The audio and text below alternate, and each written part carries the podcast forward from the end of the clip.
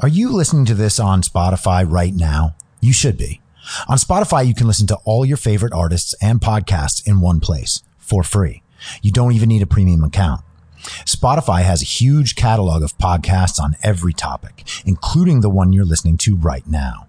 On Spotify, you can follow your favorite podcast so you never miss an episode. Premium Spotify users can download episodes to listen to offline. So wherever you are, you can hear me. It'll be like we're on that vacation in the mountains together. And of course, you can easily share what you're listening to with your friends on Instagram. If you haven't done so already, be sure to download the Spotify app and search for Be Reasonable with your moderator, Chris Paul. Or you can browse to find new podcasts in the tab marked Your Library. Oh, and make sure to follow me so you never miss an episode of Be Reasonable.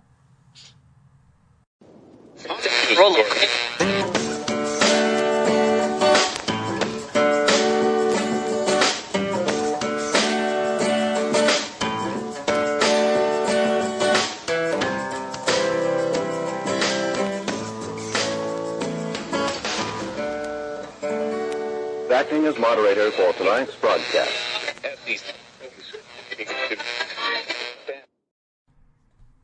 I'm your moderator, Chris Paul. Let's be reasonable.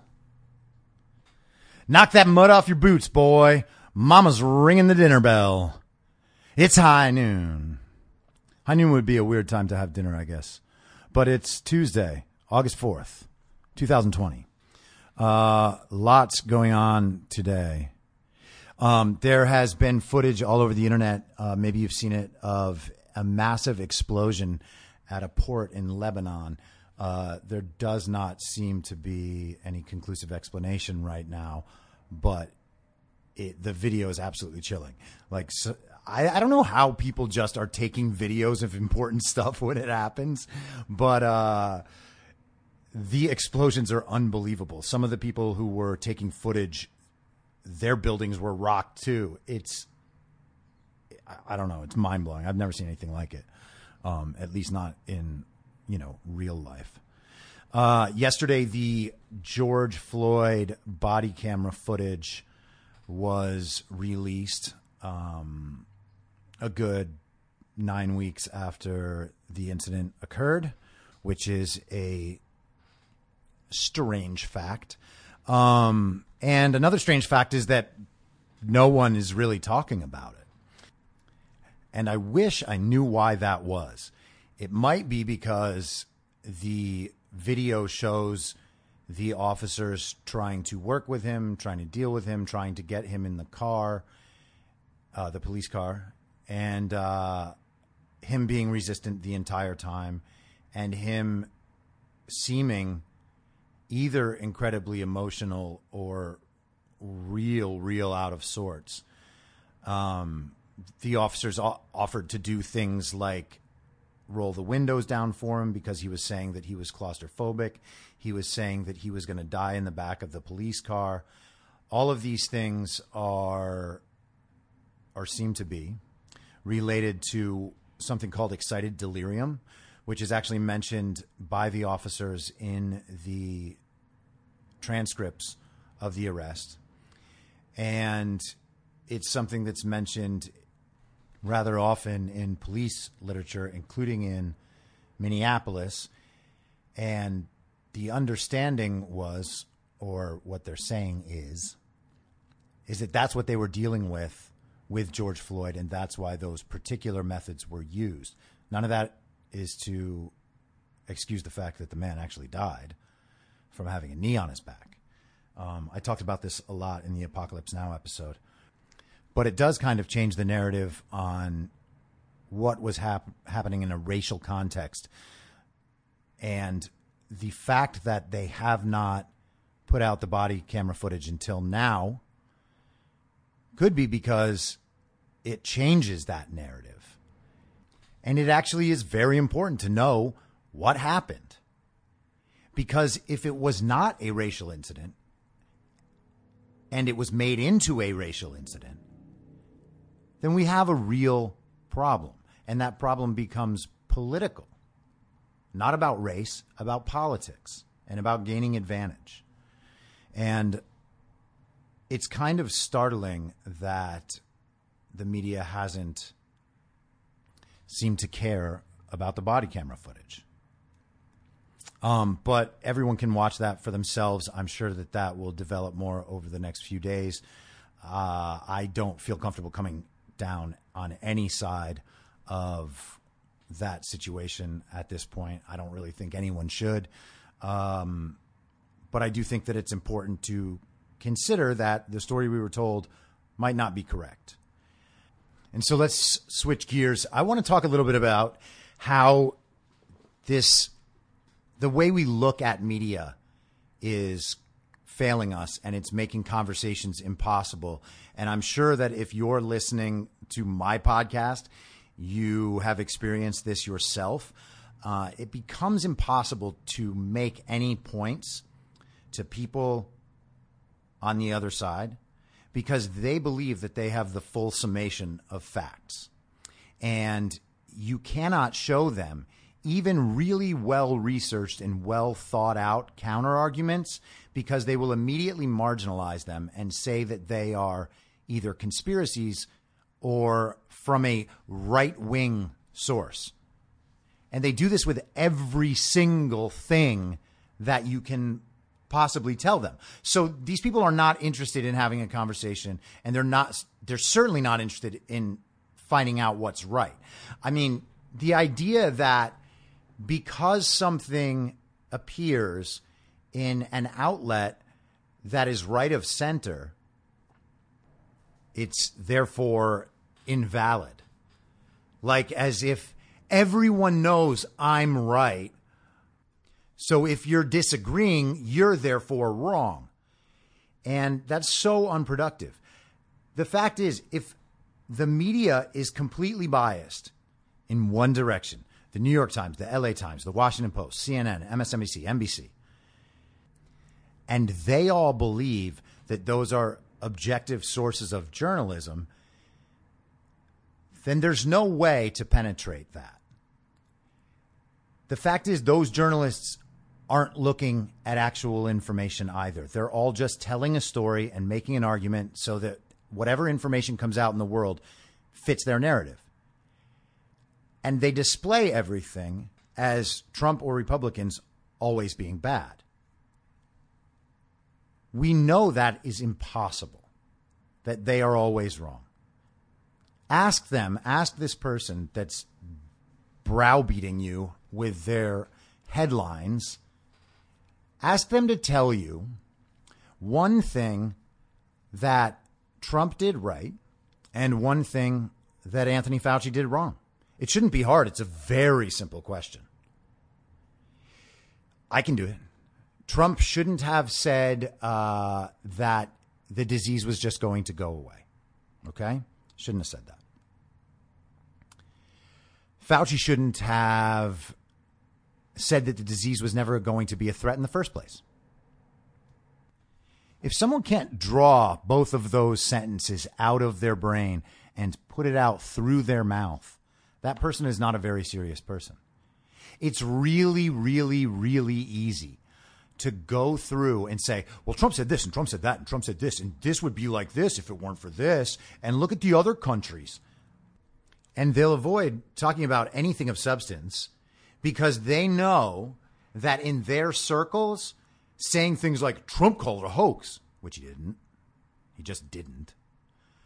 They think that those things are like applause lines. Everybody's going to be like, oh, yeah, that's so true. Yeah, you're right, man. This guy really knows what he's talking about. Like, no, you just read Vox. That's not a point. You're not making a point. And when you destroy the ability for anyone else to have their views taken seriously, you've ended the conversation. This is what happened with uh, the Jonathan Swan interview on Axios. People think that Trump looked like a fool the entire time. And one of the examples that they point to is when they're having a discussion about COVID cases, and Trump is like, our deaths as a percentage of cases are actually quite low, lower than average, which means when people get it, we're doing a pretty good job of making sure that they don't die. And Swan's like, yeah, but you have to look at it as a proportion of population. And Trump says you can't do that. And Swan's like, uh, I, I just did. Okay, but that doesn't mean it makes sense. The disease got here, it spread rapidly, and now there are cases. Period. There's been no proof anywhere that there's a good method of stopping the transmission. Total cases and total deaths are an important metric, of course, but they are not the only metrics. And it is annoying to me, and I'm guessing to you, that reporters consistently frame questions in a way that makes sure Trump is screwed either way. Okay. So when Swan says something, for instance, like, do you have an exact date when every American will have access to the same same day testing that you have here in the White House? You can either play that game and try to give him an answer, or you can reframe the question, which they will then paint as you dodging the question, even though that question is senseless. No, there's no date when every American can do same day testing over and over and over and over and over every day. That's ridiculous. It's especially ridiculous with a disease that you can test positive for 83 days after you got it, months after you've stopped being contagious, and you can still test positive for it. So, all of these narratives, all these wrong narratives that have settled in around coronavirus and have become common knowledge by the media repeating them over and over and over again, are now the basis that uh, uh upon which we have to make these decisions and communicate things to the public. It's ridiculous. Like the question Jonathan Swan asked is irrelevant. But Trump can't explain its irrelevance without being shown to not care. And that is what happens when we are treated and spoken to like children. And the other funny thing is that these interviewers always ask like they have some piece of information that Trump's not privy to. It's incredible to me, man. Like, there's this segment where he's trying to uh, get Trump to say that there is systemic racism in police departments. And Trump, of course, is not going to say that, not only because he doesn't believe it, uh, but because there's not any statistical evidence that it's true. And then Swan repeats the oft repeated f- claim that black Americans die at 2.5 times the rate of white Americans at the hands of police. Now, that statistic is only true if you're measuring that based on population, which is an irrelevant metric. It is not true at all when you look at it in terms of violent crimes and police interactions. That is what we should actually be looking at. And I talked about that a lot too in the Apocalypse Now episode. So if you want to think more about that, it's all there. The problem with marginalizing everything as right wing or conspiracy is that people will decline to even look at the information, look at the article, look at anything else because they've been told it's a conspiracy theory and they think that if like they look at the stuff that the bad people look at, they're going to become one of the bad people. Like that's ridiculous. And by the way, I say this because I know it's true because it used to be true for me. Okay. I would look at stuff and be like, no, come on. Yeah, of course the Washington Examiner is going to say something like that. Of course the National Review is going to say something like that. And so I would just disregard it. But that was stupid. Because those people are also getting information from sources, also analyzing the data, the information that they're getting, and they're trying to communicate it to you. The idea that everyone on the right is telling their story as a means of destroying the country or making life bad for minority populations It's absolutely absurd. And it's like there really are bad sources of information. It's on a scale just like anything else. I mean, National Review is very responsible. They are from the right, but they're very responsible. Breitbart, on the other hand, sometimes breaks stories, but Breitbart is not particularly responsible. And they have some viewpoints that I don't align with at all. So I simply don't read them. I don't use Breitbart articles to prove things. Just like people on the left should not be sending you little blogs from Huffington Post and telling you that you're wrong. It's the same thing with New York Times op eds. That's not factual just because it appears in the New York Times. An op ed is an op ed. National Review, for instance, is an opinion journal. It's not a news source. They display some news, like from the AP or Reuters or whatever, but it's an opinion journal. And when people are sharing New York Times articles, opinion articles, as if they're news, those people aren't smart. Don't let these people tell you that you are wrong based on their opinion of your sources. And this happens all the time. I see it on Twitter all day long. Like, I can't believe that. Ha ha ha. Yeah, okay. Go ahead and don't believe it. I don't care. Like I've said a million times, guys, I'm not trying to convince anyone of anything other than that they should not act like they're 100% correct. I know, again, I know, I always know in what ways I could be wrong. Like, is it possible that the Democrats aren't pushing for nationwide mail in balloting to take political advantage? Sure, it's possible. It's extraordinarily unlikely based on the context of the discussion. And here's another one. I actually forgot to mention this yesterday. So, Colorado, uh, a county, uh, El Paso County in Colorado, sent out their mail in ballots. They are color coded depending on which political party you're in. Why would anyone do that? Why would you make it easy for someone to see the ballot and think, oh, that's a Republican ballot. I don't like Republicans. Let me throw that out.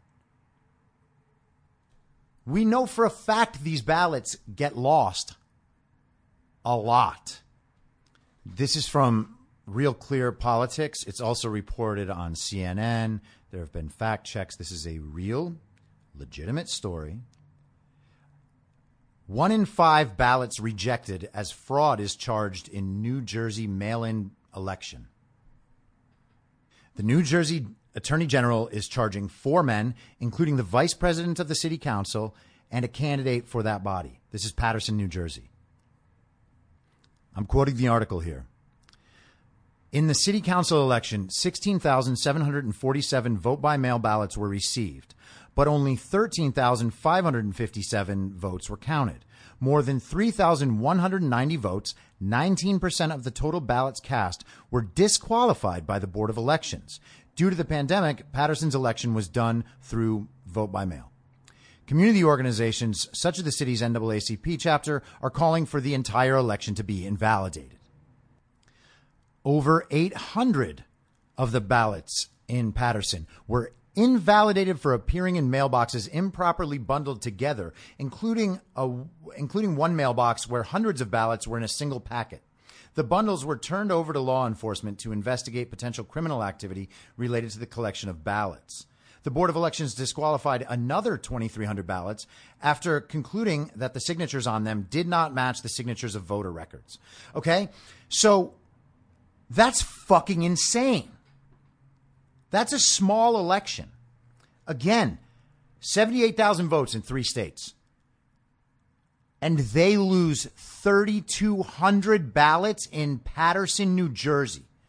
Invalidated, not like lost in the mail, but they lost from the count, lost from the ballots that were filled out 3,200. Are we supposed to assume all 3,200 were fraudulent? Who knows? Votes don't get count because they were improperly bundled? That can't be good. Who's bundling them? The fact that people go and collect people's mail in ballots and then bundle them should indicate just one more way that nationwide mail in balloting introduces fraud into the system. Wrong signatures, bundled ballots. How many more methods of fraudulent behavior do you need before you say, oh, yeah, maybe this actually is a problem? I feel like I'm going to feature one of these cases every day right now because it's happening a lot. And it shouldn't be happening at all. And again, this isn't about absentee voting. Anyone who wants to apply for a mail in ballot can do so and get it. And it's funny, I just watched the uh, Kayleigh McEnany press conference today, and one of the reporters was uh, saying specifically that there was no, that there's no fraud in mail in voting. And that is just flat out wrong. Jonathan Swan in the president's interview, he was saying, We've had mail in voting since the Civil War. And it's like, no, that's absentee mail in voting. You request the ballot and then you get it. And they're pretending that you still have to do that. Yes, you do still have to do that for absentee voting. The whole discussion right now is to make the entire country eligible to vote that way. It's insane. And so Trump was giving a speech this morning about money set aside to preserve wildlife and natural resources. And he said, uh, instead of saying Yosemite, he said like Yosemite or something like that, which is how I talk to my Jewish friends. So instantly they cover up whichever, whatever important news happened is now off the record. No one's going to get that at all. But they do know that he didn't say Yosemite right because that's very important. The New York Times uh, White House correspondent Maggie Haberman posted about this mispronunciation like as some slam on Trump because you know that's what the objective news is supposed to focus on making the president look stupid. Everybody mispronounces words. I've probably mispronounced words or stuttered. Well, I probably didn't mispronounce words, but I probably stuttered in this podcast. And I probably do it in every podcast. Does it make me stupid? That's for you to judge. Uh, Biden can't finish sentences. He doesn't, the man literally doesn't know where he is. You know, and months ago, it's funny because I, I find myself making counterpoints to my own arguments because months ago, I was telling friends of mine that maybe this whole narrative about Biden's mental decline was overboard and cruel because Biden for his entire life had a problem with stuttering and had to correct that problem. And so he he used to deal with a legitimate speech impediment. And I don't feel like making fun of him for that if that's what's constantly coming out in the flubs. But that isn't it. Okay? I've been watching this more and more. The decline is noticeable. He does not seem to know where he is. And when someone tells you about uh, about Biden, ask them, "Hey, what does Biden stand for? Give me one issue where you know what Biden stands for." And if they are able to tell you one, which they probably cannot, because Biden doesn't have any issues, Biden has an agenda that the party put together. And so now people will say, well, Biden stands for blah, blah, blah. No. Biden stands for the acquisition of more political power, just as he always did. There is no position that Biden has that he didn't have the other position on at some time in his political career, which tells you he's not operating on principles. And so, through all of this, now we are turning society into like a sugar daddy economy. Like, they'll buy you what you need We'll get you home, sure. Oh, yeah, we'll buy dinner, no big deal. Oh, you need clothes? Yeah, we got clothes. You don't want to work? That's okay. I'll give you allowance. And they'll do all that until they get your vote. And then you won't get the things, at least not the way you really wanted them. But you will still get fucked. Sweet. Sugar baby economy. We've done it. What an accomplishment. And so here's here's the last thing that I'm going to tackle because this is something that I think everyone should be aware of. An MSNBC producer uh, f- resigned yesterday, quit her job. Her name is Ariana Pekary. You can find her open letter online if you want to check it out or share it. But I'm going to read it to you right here. Uh, okay? Just quit. That's advice Alec gave me a year and a half ago when I expressed concerns about my job. You just quit. It's that simple.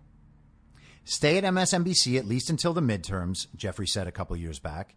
He advised to watch and see what happens.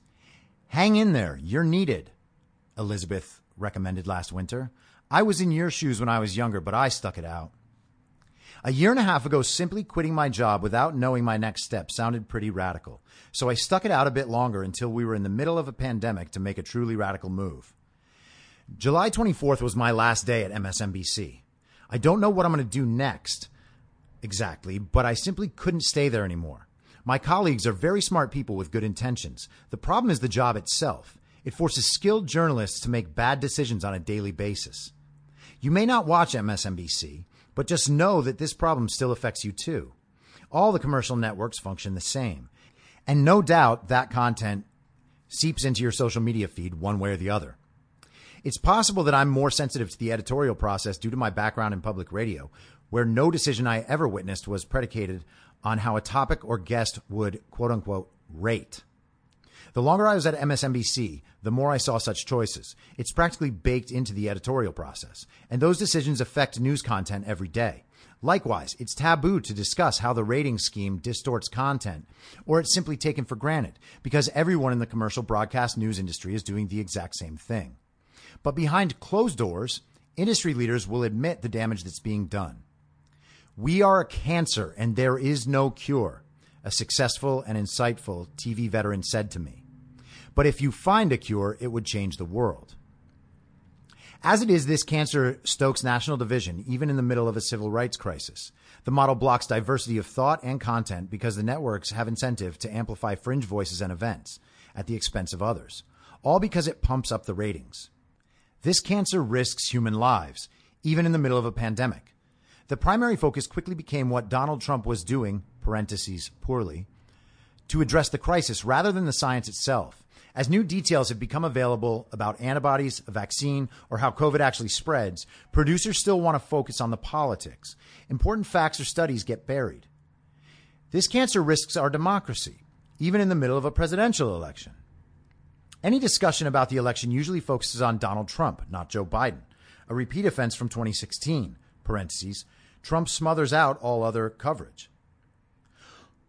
Also important is to ensure citizens can vote by mail this year, but I've watched that topic get ignored or killed numerous times. Context and factual data are often considered too cumbersome for the audience. There may be some truth to that. Parentheses, our education system really should improve the critical thinking skills of America. But another hard truth is that it is the job of journalists to teach and inform which means they might need to figure out a better way to do that.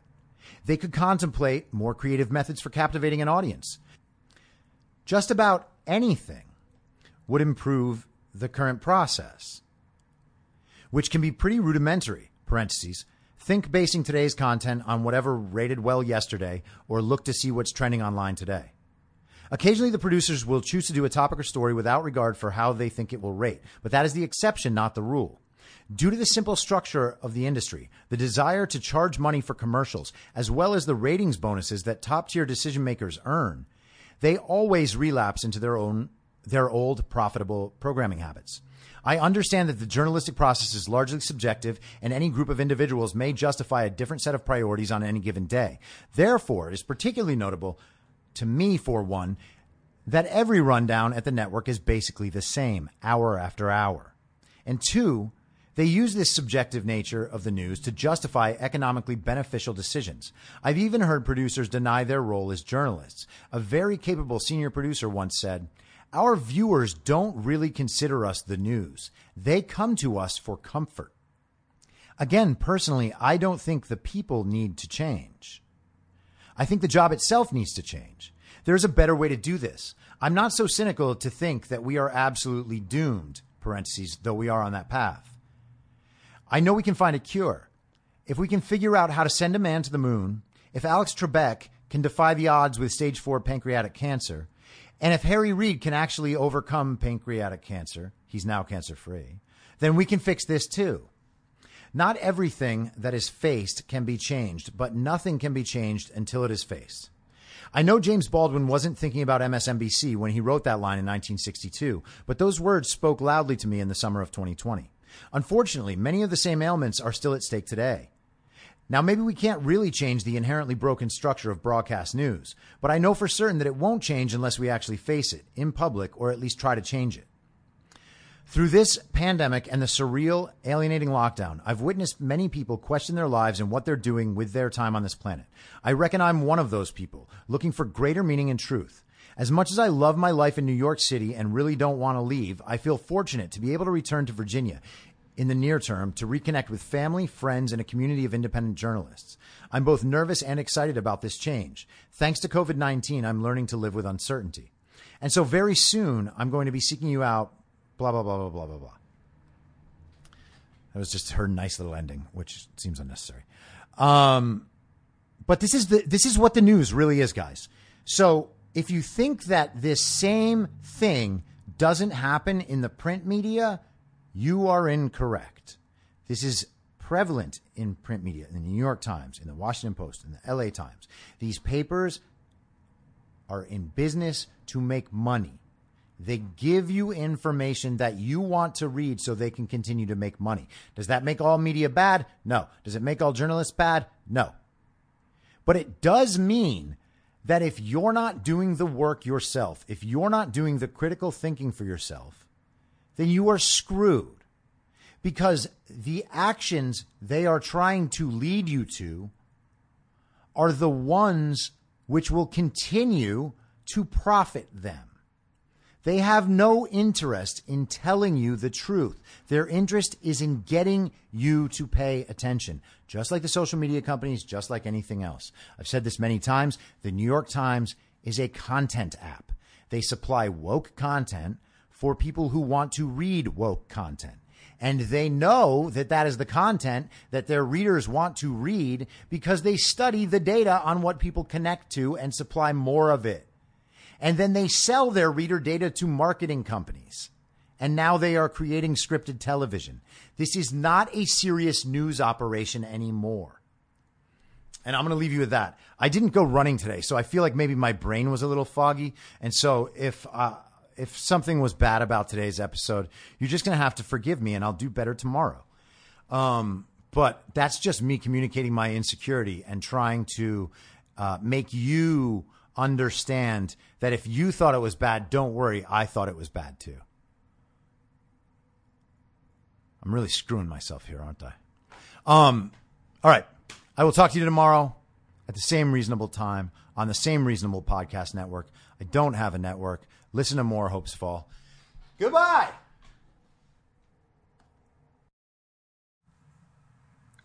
Whether you're a total newbie to podcasting or even if you've had a show before like me, you know how intimidating it can be to start your show.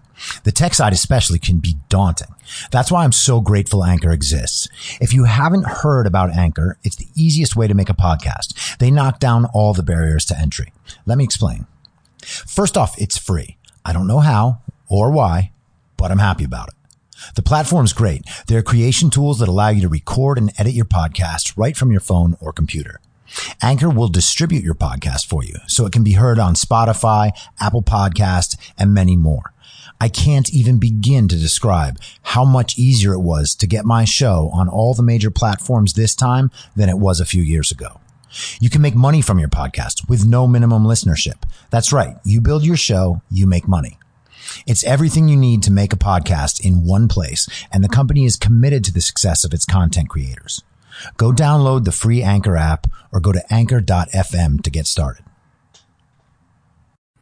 If you like the show, please share it with your friends and give it a five star rating on iTunes or wherever you listen to podcasts so new listeners can take your word for it.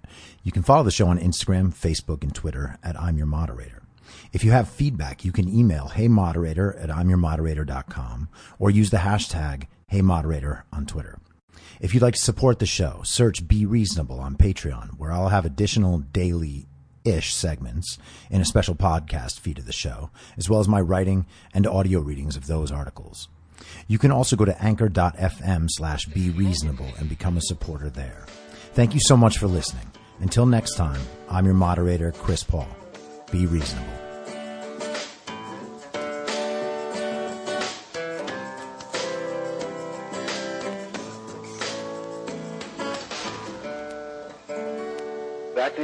moderator for tonight's broadcast.